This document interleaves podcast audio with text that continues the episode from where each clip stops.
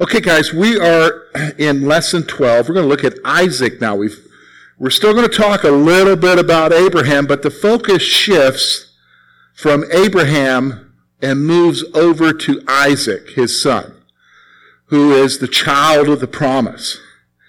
And uh, so we're going to see several things here.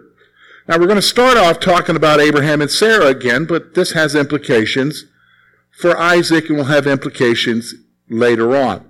So in chapter 23, again, we're not going to read through these chapters because we don't have enough time. We're just going to kind of go through the uh, material uh, with you. So in verses 1 to 2, we see that Sarah dies. Okay? So Sarah lived to be 127 years old and she died.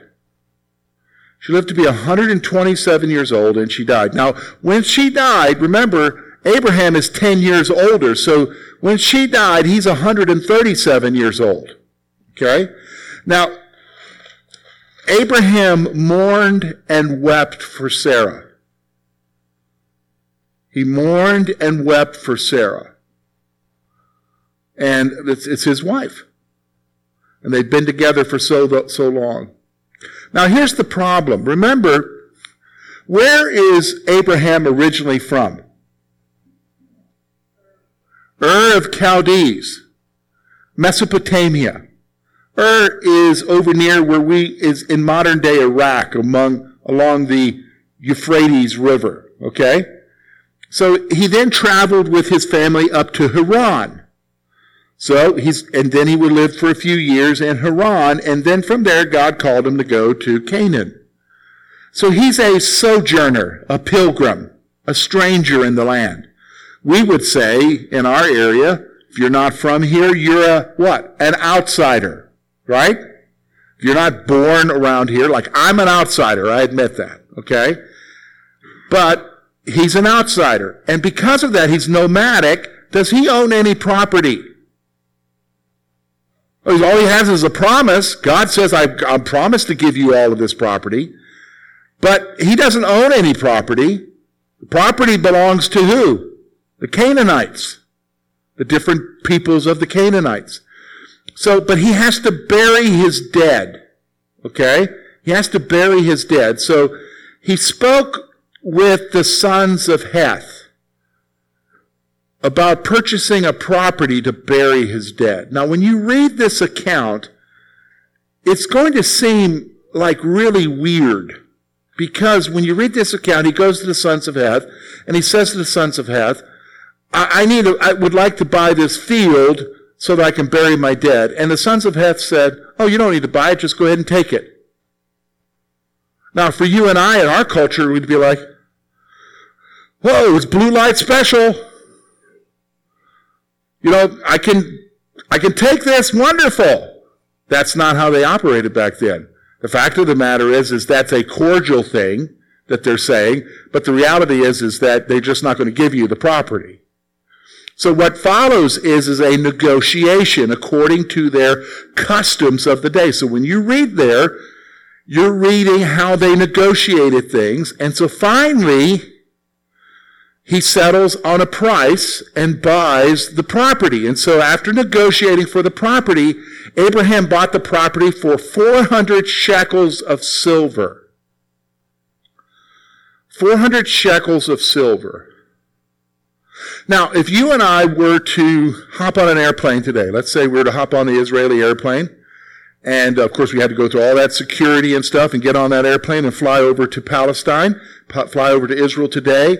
You can go to this field. It's there today. The cave is there. Now, you're not going to find a body in that cave.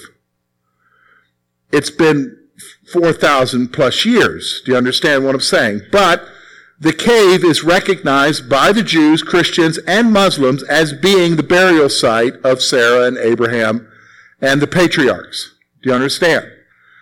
So they bought this property. So here he is, a sojourner, an outsider, and the only thing he owns is a field with a cave to bury his dead. That's Abraham. Okay? That's Abraham.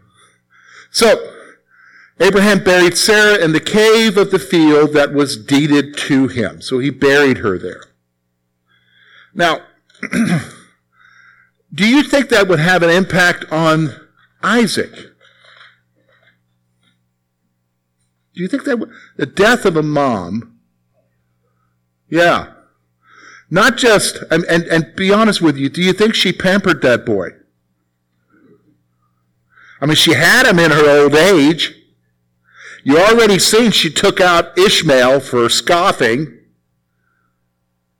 So he probably was well taken care of by mom, right? Okay. So there's going to be an absence in his life. And we're going to see that coming to a little bit of a um, fruition here with what happens next. And that is they want to find a wife for Isaac. Okay? Now, it is so different in our culture. In our culture, we say things like, well, you maybe think, need to think about getting married. But that's it. Who's got the job of finding somebody to get married to? The fellow who needs, or the gal who needs to what? Get married. In their day, can I be honest with you? You had no choice about who you married. That's terrible, isn't it? At least we think it is. All marriages were arranged, and they were, I hate to say it, basically financial transactions.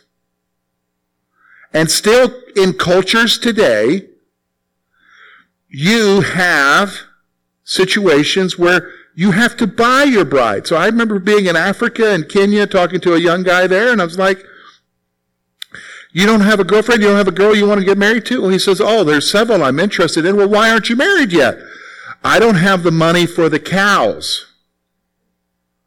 You have to buy, the dowry had to be in a form of cows. So you had to have, you know, like, you, you want my daughter? 30 cows. Maybe not that many, but I mean, maybe she was a good looking 30 cows. You know, I mean, that's the culture. Okay? That's the culture. But there's something more going on here. And it has to do with him being the child of the promise, and the promise is about who God would bring the Messiah through. Okay? And it has to do with not wanting to mingle with the Canaanites. So, here's what I want you to see. Abraham calls his most trusted servant, who's been with him probably the longest time. We're going to see this in chapter 24. Chapter 24 is basically the story of the marriage of Isaac. All right, so he gets his trusted servant, and this is what he tells his servant. He says he did not, Abraham did not want Isaac to take a wife from the daughters of the Canaanites. He didn't want him to take a wife from the daughter of the Canaanites. Now, why do you think that is? I already gave you one reason, but probably that's not just in the mind of Abraham as well. The promise is, but why do you think he doesn't want to take a wife from the daughters of the Canaanites? Is, yeah, they don't. Maybe they don't serve the true God, but they serve idols. Okay, that's good uh, Bruce. In fact, that kind of fits into what I was thinking as well. I'll tell you what I think in a moment, but I want to hear your ideas. What, what do you th- why do you think he doesn't want him to marry from the daughters of the Canaanites? Mike. Lineage, okay, yeah. He wants to ensure the lineage there. Anybody else? There could be several reasons. One reason, if you remember, the prophecy that God, when he spoke to Abraham when he was in the dream and he saw the smoking pot in the fiery furnace, he said, You're going to go away down into Egypt, and at that time you're going to take the land from the Canaanites there because I think he mentions one particular group, the Amorites, because their sins have not been completed yet. Did you understand what I'm saying? He knows that the people of Canaan are going to be what? Judged. All right? judged. So he doesn't want them intermingling there. Here's another reason why we see this in the Old Testament, many different places. Guys tend to be influenced by their what? Wives. Oh, no, they're not. Yes, they are. I'll tell you the biggest one who was influenced is in Second Kings. A fellow by the name, excuse me, First Kings, a fellow by the name of King Solomon. Starts out on a good path, serving the Lord, right? What happens to King Solomon? Why does he all of a sudden start going off worshiping other gods? Why? His wives, because he married pagan wives, which he was commanded not to do. The kings were commanded not to do that. So Abraham is thinking about his son's well-being. Do you understand? So he tells his servant, don't choose from the daughters of the Canaanites. He had his oldest servant swear that he would get a wife from Abraham's family in Haran, back up in Syria. Now they're down in Canaan. Now you just can't hop on a bus or a train or take a flight to get there. That's talking about taking a journey up there. So he's telling his servant, I want you to go back to my family and take a bride for my son from my family. Okay? Now, we would never think of doing that today because of the close relations thing and you, you don't marry your cousin. Okay? But back then, they did do that. So, however, he did not want Isaac to go to his family in Haran because of the Lord's promise. Now, here's the other stipulation. I want you to go get a bride for him, but don't take him there. Don't take him there. Now, why do you think that is? Why do you think don't take him there? Because he said it's because of the promise. He might want to stay there. That's exactly right. Plus, you're also going to see there is family pressure for them to stay there. We're going to see this with the servant. Why? Well, you can have my daughter, but don't take her far away. Did you know what I'm saying? You can have my daughter, but don't take her far away. So, however, he did not want Isaac to go to his family in Haran because of the Lord's promise. So the Lord prayed as he goes on this journey. I mean, think about this. This is, how radical is this? Hey, let's say Sam works for me. Sam, I need to find a, uh, a bride for Hudson. But I don't want you to break, get them from anybody around here in Curwensville. In fact, I want you to go back to my family, where my family's from. I want you to take a flight to Germany and, and uh, go back to Berlin, where my family's from, and find a gal there in Berlin. Now, Berlin's the capital of Germany, okay? And Sam's like, okay, I swear. Now, okay, so he takes the flight over, he gets there. Like, where does he begin? Where do you begin to look for a gal? Do you, know what I'm saying? Where do you begin? He begins in prayer. He begins in prayer because he obviously worships the same God that his master worships. Okay? So the servant prayed and asked the Lord specifically for a wife for Isaac. And when I'm saying specifically, if you read the text, He's asking downright to if she acts this way. If she acts this way, if she gives me water. Do you understand what I'm saying? I mean, that's downright specific prayer. So let me just stop for a moment. How are you praying lately? About whatever situation you need God to do something in? Is it one of those, bless me, God, take care of my problem? Or are you asking Him to do specific things? Did you understand what I'm saying? There is a sense in which we need to pray specifically, right? This guy prayed specifically. Now, the servant approached Rebecca, so he's there. I mean, think about it. He's obviously in a caravan with camels. So there's other servants there with him. He's the head servant. They show up to the watering well, and he approaches Rebecca for water, and she responds as he had asked the Lord. So this gal responds in the way that he had been praying for the lady to respond. So he's like, okay, this is her. This is her. So the, identif- the servant identified himself as Abraham's servant and asked to be led to her household. In the meantime, he like gives her a nose ring and some other jewelry and stuff. Do you, do you understand what I'm saying? So it's like, whoa, he's like lavishing her. Okay, so she goes back to her family.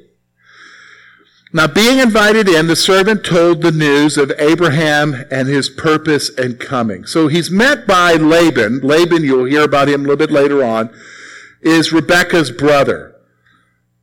And he got a look at the gold and he's like, yeah, come on in. You know what I'm saying? And he finds out, hey, you're Uncle Abraham's, you know, servant. All right. So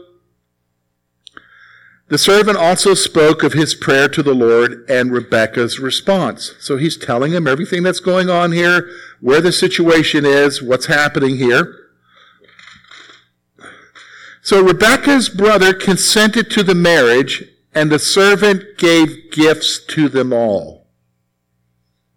Now, this seems weird to us because, well, where's her mom and dad? What do you mean the brother get consented to the marriage? Shouldn't her dad be the one that consents to the marriage? I mean, isn't that what we do in our culture? If you want to marry somebody, you go to their dad and ask for permission to marry their daughter, right? Isn't that what we do? Not in their culture. In their culture, and I made a, I think I gave you a, a note there, the oldest son had the responsibility of marrying off the daughters. He had the responsibility. So, like if you think in my household, Maddie, that would be Foster's responsibility to marry off Maddie. Now, she probably would not like that. Do you know what I'm saying? She probably wouldn't like that at all. But in that culture, that was the way it was done. So Laban, her brother, consents to the marriage. And the servant gave gifts to all of them. Now remember, is Abraham poor at this point? No, he's pretty wealthy. So I'm, I'm guessing the caravan was bringing stuff. I mean, of course, what they needed for the trip, but bringing stuff, gold, fine stuff, and he lavishes the family. So he's paying a what? Dowry. Instead of paying in cows, he's paying in what? Gold. Okay? He's paying in gold. Now the family sought to delay the departure of Rebekah, but she consented to go. Now this is typical here. You're going to see this many times. You're going to see it actually again, where, okay, the business is done. The next morning, of course, you would have festivities that night. The next morning, you're ready to go, and the family says, Oh, you know what? Why don't you delay just a little bit? And they would delay you if you let them forever. But the servant is like, no, you need to let me go. I have to get back to my master. And the family says, well, what does she say? And she says, I'll go. Rebecca. Now, you gotta hand it to her. She's never seen the guy. Plus, she's got to take how many days journey on a camel? I mean, we're not talking you know, we're not talking riding in a nice truck. We're talking on a camel.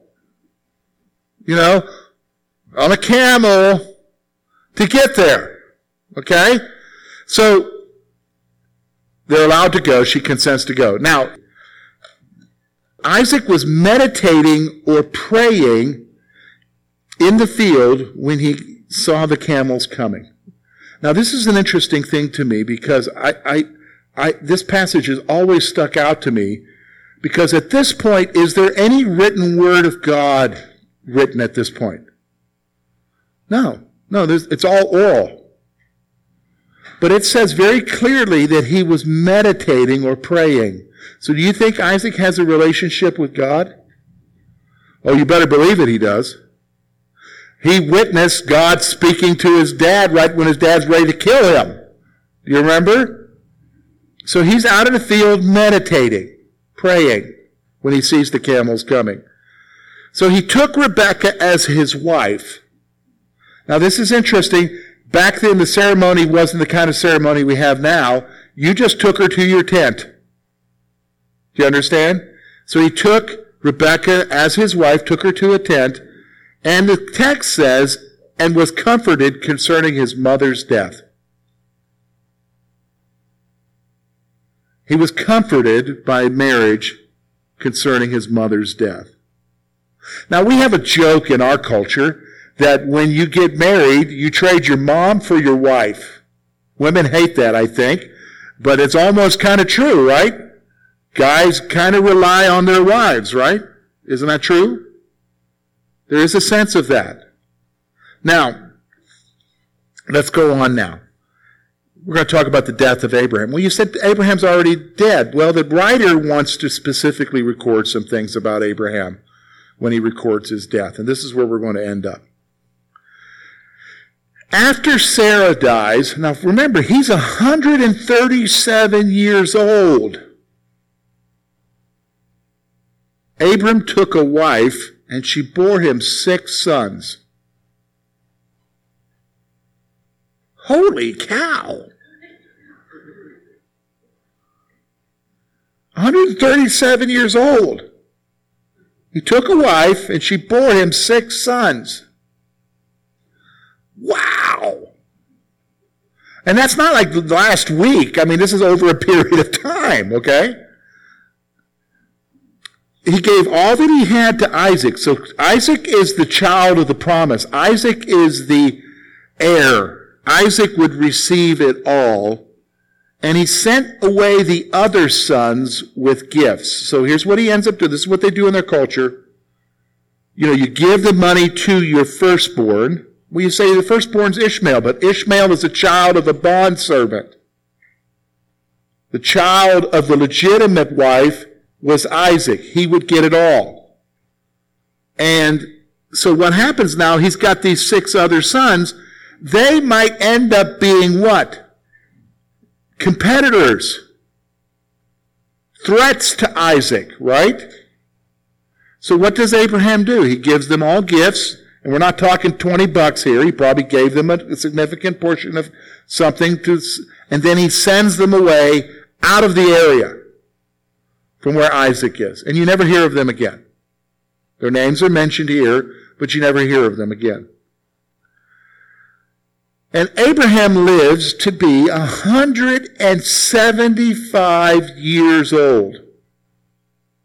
175 years old. Isn't that amazing?